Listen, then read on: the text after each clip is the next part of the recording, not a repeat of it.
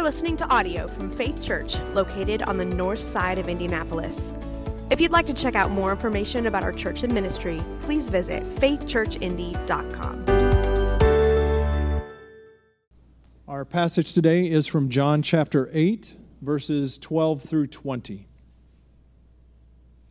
Again, Jesus spoke to them, saying, I am the light of the world. Whoever follows me will not walk in darkness, but will have the light of life. So the Pharisees said to him, You're bearing witness about yourself. Your testimony is not true. Jesus answered, Even if I do bear witness about myself, my testimony is true, for I know where I came from and where I am going. But you do not know where I come from or where I'm going. You judge according to the flesh. I judge no one. Yet, even if I do judge, my judgment is true. For it's not I alone who judge, but I and the Father who sent me. In your law, it's written that the testimony of two people is true. I am the one who bears witness about myself, and the Father who sent me bears witness about me. They said to him, therefore, Where is your Father? And Jesus answered, You know neither me nor my Father. For if you knew me, you would know my Father also. These words he spoke in the treasury as he taught in the temple, but no one arrested him because his hour had not yet come. This is the word of the Lord. Church, uh, I'm Pastor Joey. It's, I'm excited to be up here to, to get to share from John 8 with you, as you just heard Pastor Jeff read. You know, if you're a, a parent like me, or um, if you were ever a child uh, like I was at one point, you've probably heard these words a thousand times Mom, Dad, can you leave a light on? How many of you went to bed with a, a night light on every night when you were a kid? Yes? Anybody who's willing to admit? Okay. How many of you have not yet grown out of that? You're still, you need to. Some of you came to nightlights later in life, it looks like. Yeah, it's funny. Like there, there's a there's a thing in all of us. We go through this phase where uh, to feel comfortable, to feel safe in the dark, we want a light. We want to turn on some sort of light. Even a, a small little light uh, is, enough for us to feel safe, uh, to feel comforted. Of course, most of us. Um, we start to hit that phase where like pride wells up and we're like well i I'm an, I'm an adult now. I don't, I don't need a, a night light. There's nothing to be scared of in the dark, right? We tell ourselves we don't need that, that light anymore. Of course, then you come home after dark and you walk into a dark house and you're like, this feels weird. Turn on the lights. Quick, somebody turn on a light. Or, or you're at home and the power just goes out Nothing, no lights, not even the ambient glow of the microwave clock anymore. Like everything's out. What do you do? You get a light. You go find a candle, you find a flashlight, you light a light. We all want light, especially when we find ourselves in a dark that we can't explain or can't navigate without a little bit of light. In this series, we're going through all of the I am statements in John. We're reading these, these times where Jesus says something like, I am the bread of life. I am the gate. I am the good shepherd. I am the way, the truth, and the life. I am the vine. You know, Jesus says these I am statements, and we're going through all of these with this question in the back of our minds What do you want? What, what do we want? Because in each of these statements, Jesus sort of peels back the layers of our hearts to expose our deepest wants, our, our desires, something that we're longing for that we can only find in Him, ultimately in Him. So this week, we're, we're in John 8. You just heard it read. Jesus says, I am the light, the light of the world. So we've got a question before ourselves this morning. What do I want when I want light? What do I want when I want to see, to be illuminated, to have my circumstances illuminated? What do I want when I want light? And as we go through this story, verses 12 through 20, we'll spend most of our time in verse 12. But as, as we go through the story, I think it's become clear over and over again that there is a light that we all want that is unlike any other light. There's no light like the light of life. If you're writing anything down, write that down. It's up on the screen so you can even spell it correctly. There's no light like the light of life. And it's that light that our hearts are drawn to, that we desire. So, as we go through this passage, this will become more clear. Uh, because there's a very clear claim that Jesus makes about himself in this passage. He claims something to be true about himself, and then he backs that up with a promise. In light of that claim, here's what I can promise to you. And then there's a, a command, more of an implied, implicit command, a, a, a choice that we have to make that we're going to walk through a claim, a promise, and a command that will all help us answer this question what do we want when we want light? So let's jump in, John 8. If you haven't turned there already, John 8, verse 12, we're going to pick up this story. And it's a continuation of what is, has already been happening. Uh, John describes it for us. Again, Jesus spoke to them, the crowds in the temple. Uh, Jesus spoke to them saying, I am the light of the world. That's the claim. You saw it coming. Jesus says, I am the light of the world. And of course, there's more after that. We'll come back to that in a bit. For now, I just want to focus on that claim I am the light. It's because this story takes place right at the end of one of the biggest feast weeks in the Jewish calendar. It's sometimes called the Feast of Tabernacles, the Feast of Booths, the Feast of Tents. If you were driving up and down Meridian in the last couple of weeks, you saw the Indianapolis Hebrew congregation had tents out front. That's because it's a feast that is still celebrated to this day. At, at Jesus' time, Jews from all over Israel would come to Jerusalem to live in tents for a week. It was like a camping vacation, uh, but with a purpose Uh, to remember that God had led them through the wilderness for 40 years. They had had to dwell in tents as they followed God's leading, his leading in that pillar of fire. So they come, they have this feast to remind them, you know, 40 years we had to live in tents or booths or tabernacles, whatever you call it. And this feast, by the way, uh, this was the one you wanted to go to if you liked to party. Right? There were others that were more important. The Day of Atonement, of course, was more important in the year, but the Feast of Tabernacles, now that's the one where people came because they wanted to have a good time. Uh, a contemporary Jewish writer described it, same time as Jesus, saying, Anyone who has not seen the rejoicing of the candle lighting ceremony has never seen rejoicing. In other words, there was no party like a Feast of Booths party all right, this was the one you wanted to go to. This was the big one. And light was a major part of the symbolism of the week, uh, pointing back to the pillar of fire that led them through the desert. Of course, water and other things were important as well, but uh, the light was a, was a huge part of this ceremony. Every night, eight nights, these four giant pillars in the temple with these huge golden bowls on top, four ladders, and the four youngest priests would climb up these ladders with these giant pitchers of oil, fill the bowls, and then, fun fact, they would use the worn out and, and used undergarments of the priests to make wicks for that. That's just a little fun fact for you. Uh, to make wicks for these bowls and light these four giant bowls of oil on fire. And if, as if that weren't enough, there were 16 candelabra, each with hundreds of candles that were hoisted and lit. And so the, the light that would pour out of the temple every night for these eight nights was like a tidal wave could knock you over. Remember, the temple is up on a hill, so everybody can see it. Uh, another uh, writer said that there was not a single porch or patio in Jerusalem that was not lit from the light of the Feast of Tabernacles. It was light that could just bowl you over and draw you in.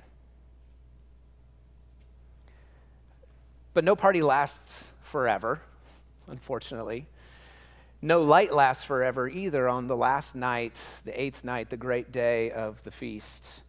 Uh, the candles are all extinguished, the lights are put out, and the throngs of the faithful walk out of the temple in darkness.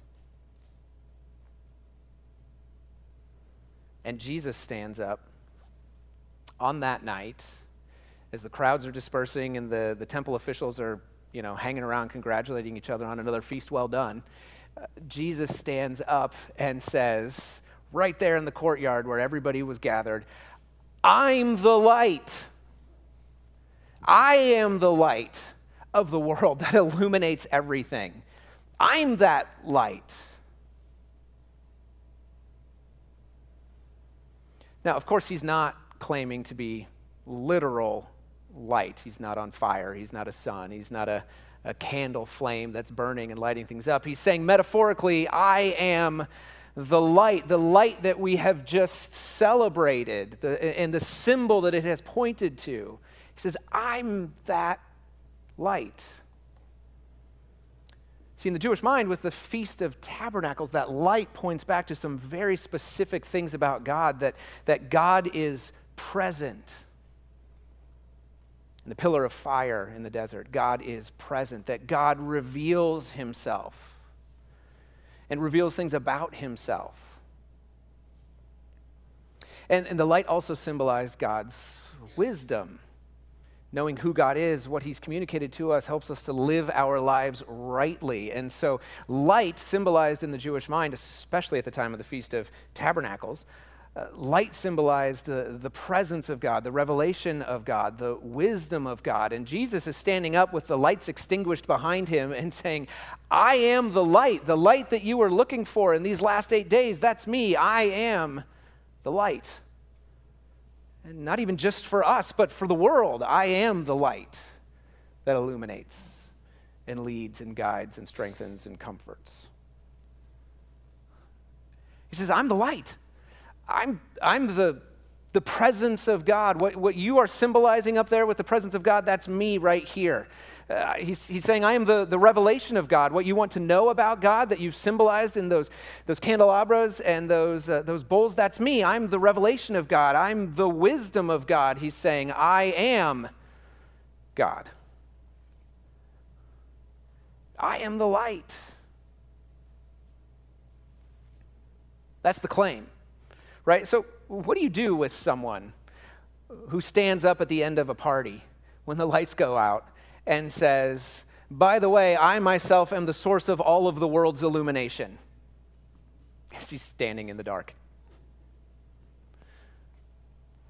Well, if you're a Jewish leader at Jesus' time, like, this is blasphemy unless it's true, this is blasphemy. And the law enforcement officials, the religious leaders, the chief priests, they had already gotten together earlier in the day because of something else that Jesus said. And they'd gotten together and said, okay, uh, it's time to shut this guy up. And they, they were divided. Some said, well, he should be arrested and silenced immediately. Others said, no, he at least deserves the right to a fair trial or we should give him a hearing. So then the lights go out and they haven't figured out what to do, but Jesus stands up and he says, I am the light of the world. I and God are one. And they, of course, have to respond. I mean, everything they've ever known has taught them that when a human being stands up and says, I am God incarnate, uh, that's blasphemy. The person should be silenced.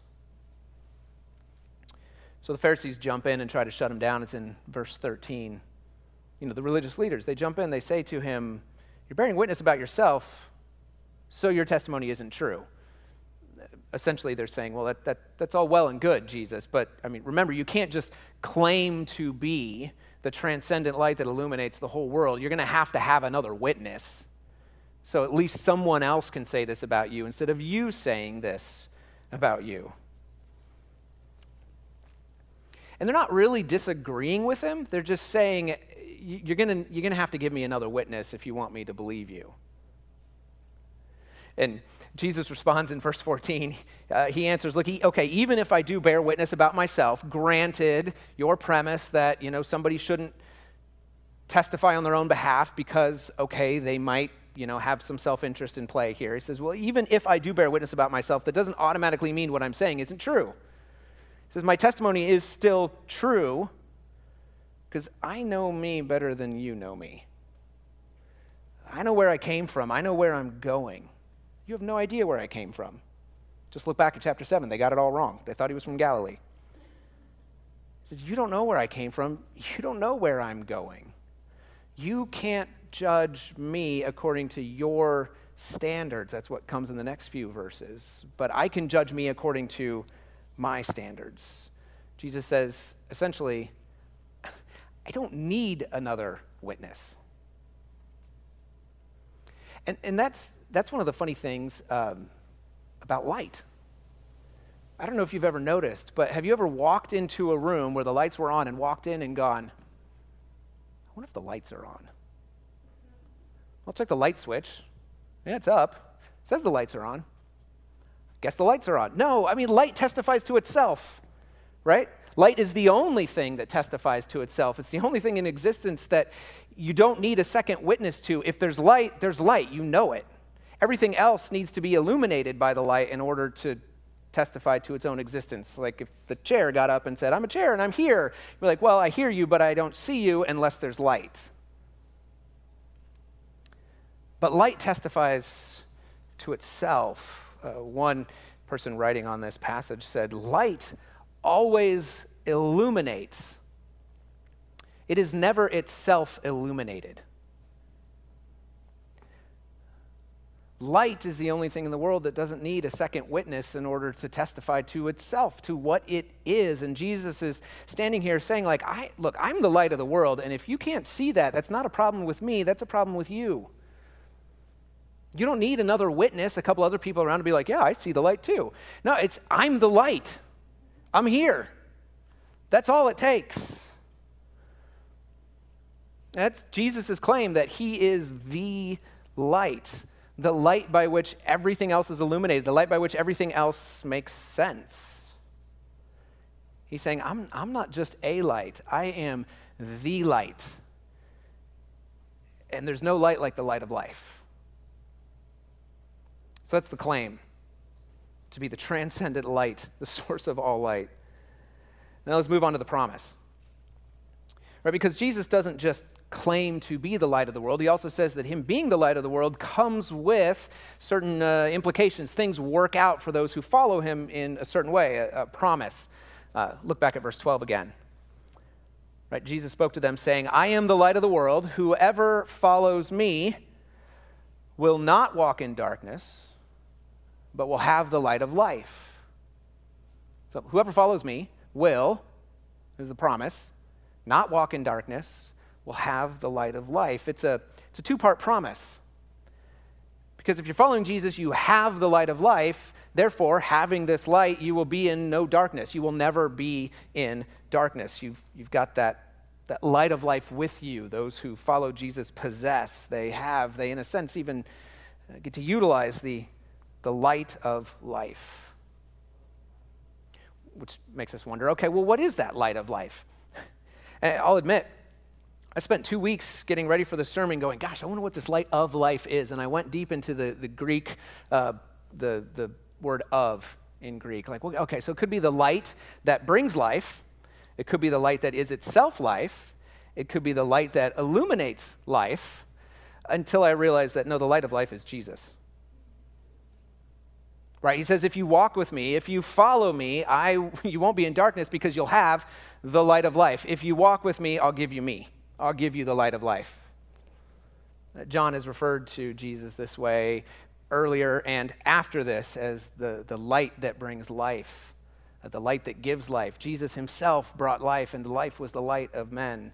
He says, the, the, the light of life that Jesus is offering to give to us if we follow him is himself. His presence, His life, His illumination. It's not some other special knowledge or secret power or uh, divine gift. It's Jesus Himself, the light of life. So He promises, whoever follows me, I will give to that person myself, and that person will, will never and, and the Greek is emphatic. It's like the stacking up all these negatives. Will never, ever, ever, no, never walk in darkness. The person who follows me, to whom I give myself the light of life, they will never, absolutely never walk in darkness.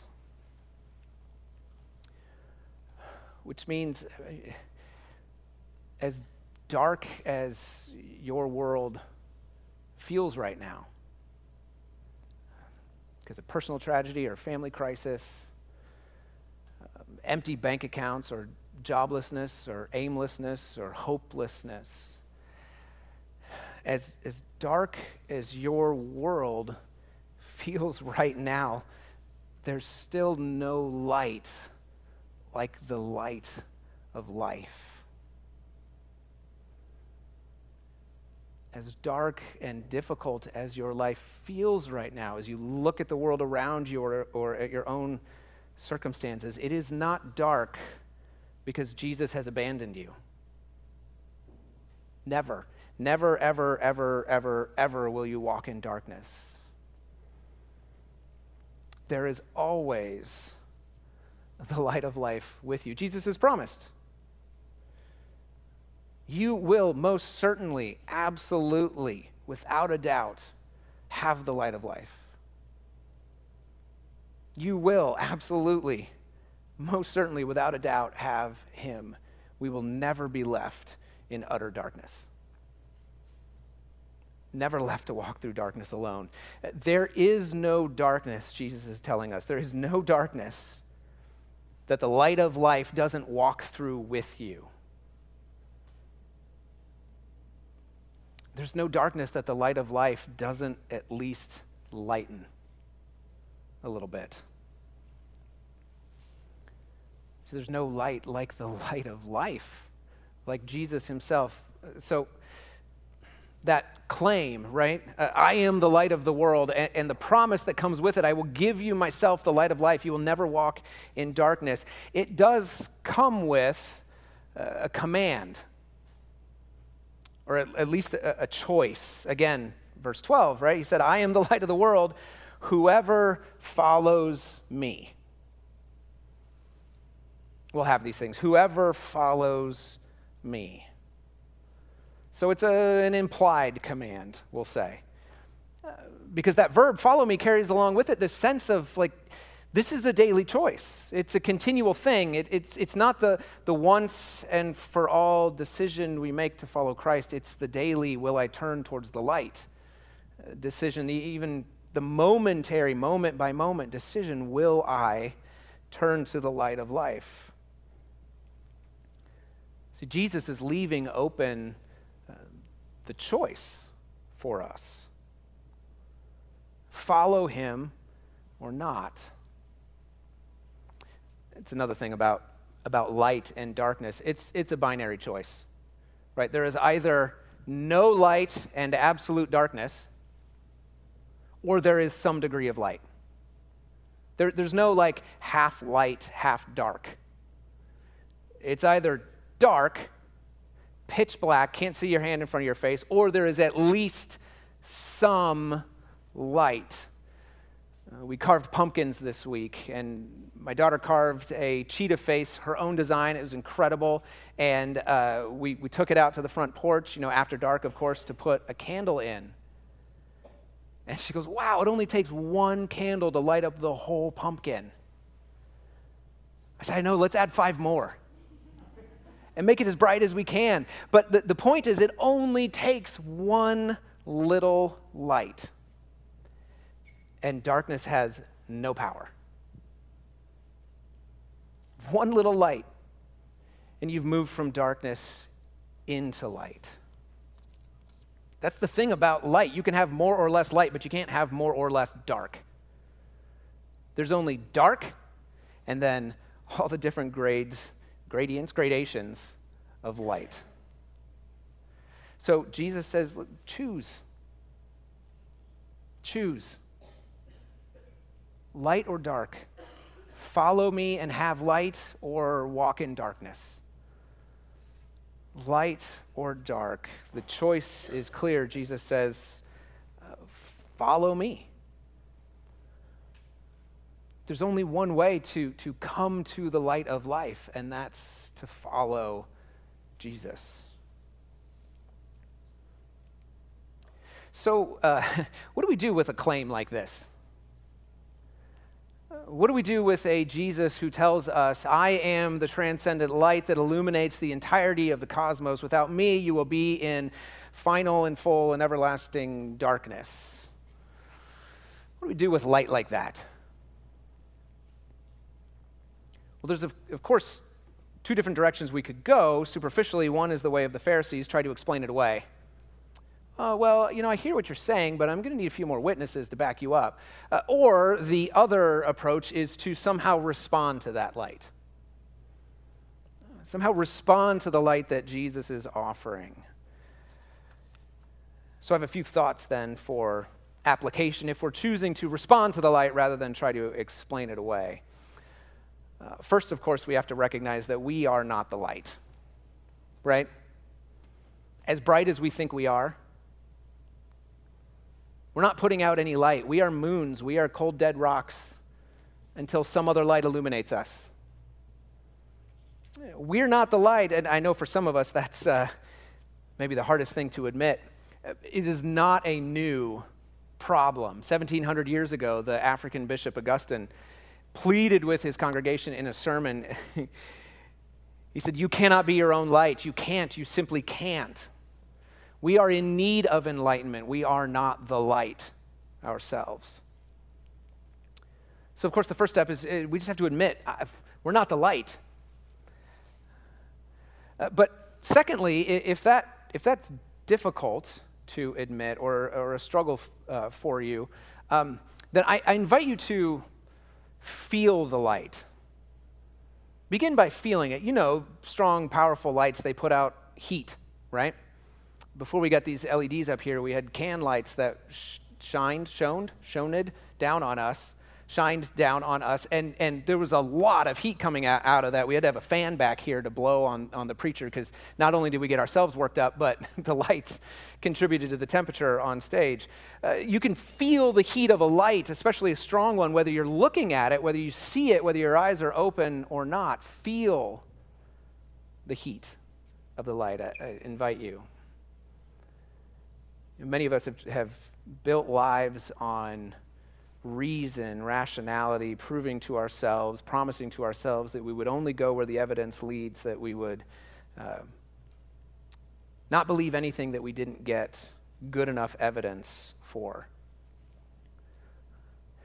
Of course, sometimes we get to that point where we have to admit that, like, there are things that reason just can't seem to explain.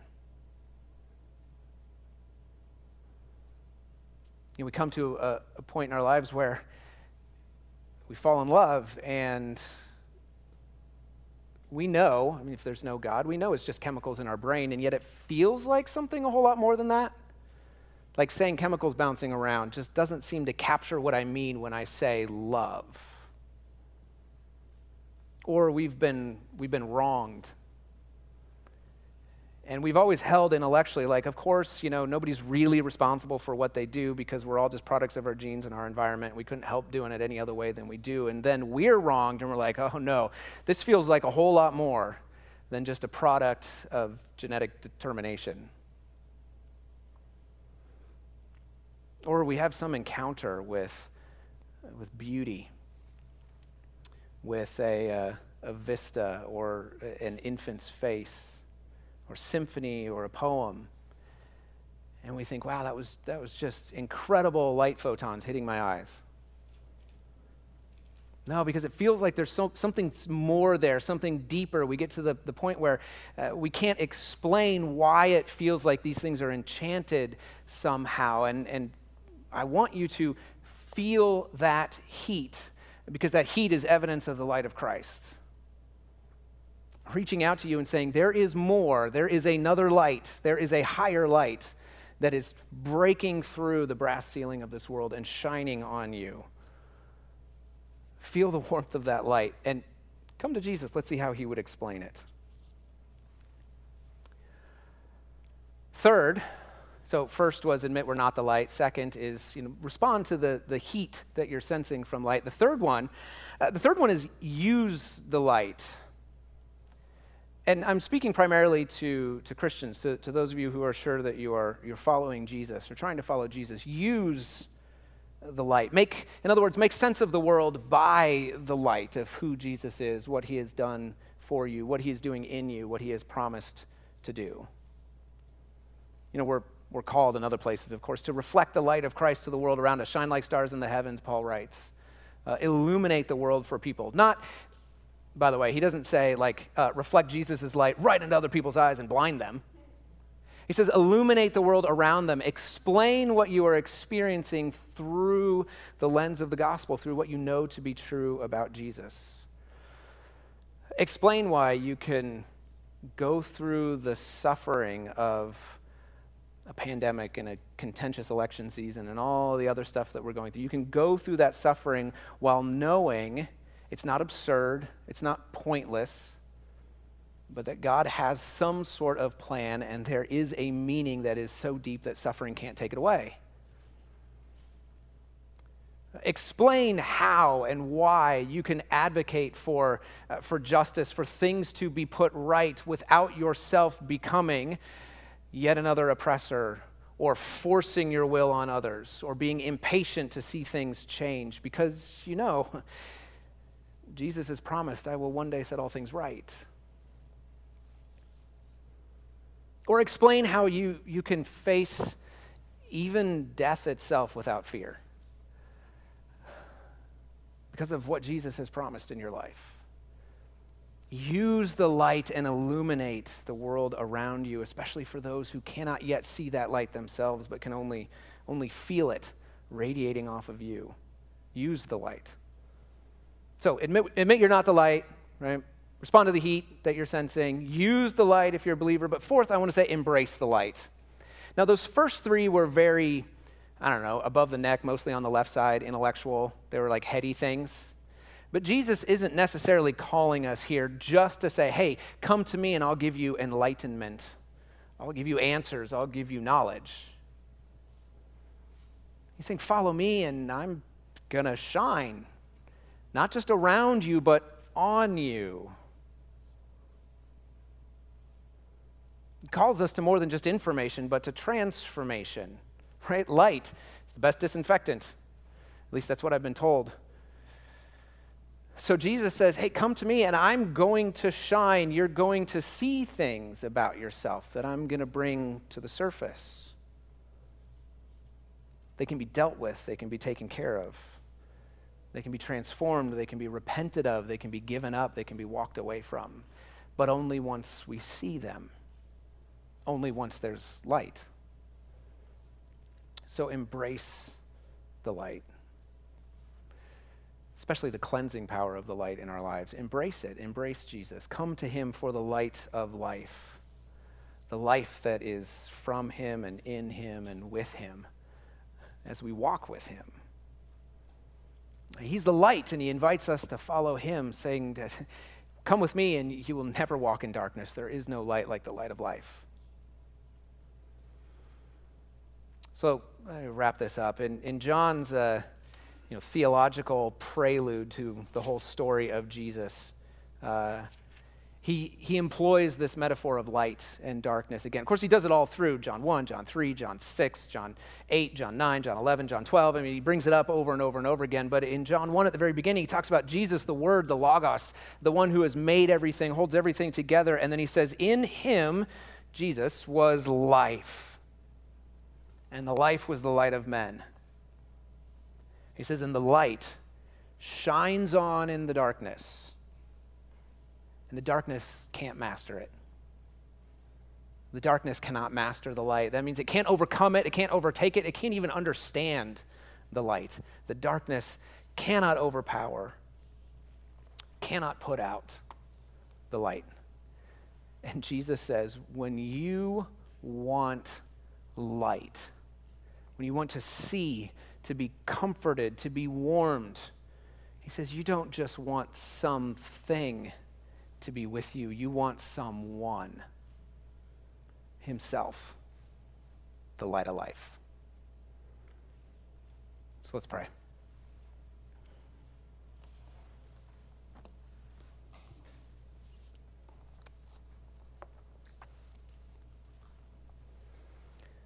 Father, you have given us the gift of light in your Son. Not a, not a lesser beacon that points the way to a greater light, but Himself, the light of the world, of the cosmos, the light by which everything else is illuminated, including our hearts, our desires. Draw us to your light, we pray. Let us find comfort and warmth, security, presence. Let, let us be known because we are in the light. We pray in Jesus' name. Amen. Hey, so how many of you were old enough to remember the uh, LA blackout in 94? Lost Power, yeah, I was 11. I know, I was only vaguely aware of it. But uh, something I learned this week as I was researching for this sermon is uh, during the blackout, uh, 911 got hundreds of phone calls that weren't about the lights being out or anything. It was just hundreds of people calling and saying, There is this weird silvery cloud up above. And literally, people thought aliens were invading and just wanted 911 to know. It was the Milky Way. It was the Milky Way. They'd never seen it before. The city of lights was so bright and so close that it occluded the greatest light of all, the heavenly lights. I mean, it struck me, of course, as humorous of like, I didn't even know there was a light up there until I realized, like, oh, yeah, all the little lights of this world that I'm holding right here are making it almost impossible to see the light of life. There is a light beyond that gives illumination to all of these other lights that draw us in. And that's the light that is unlike any other light. That's the light that came to us, into our darkness, uh, to draw us to Him. So this week, go in peace to love and serve the light.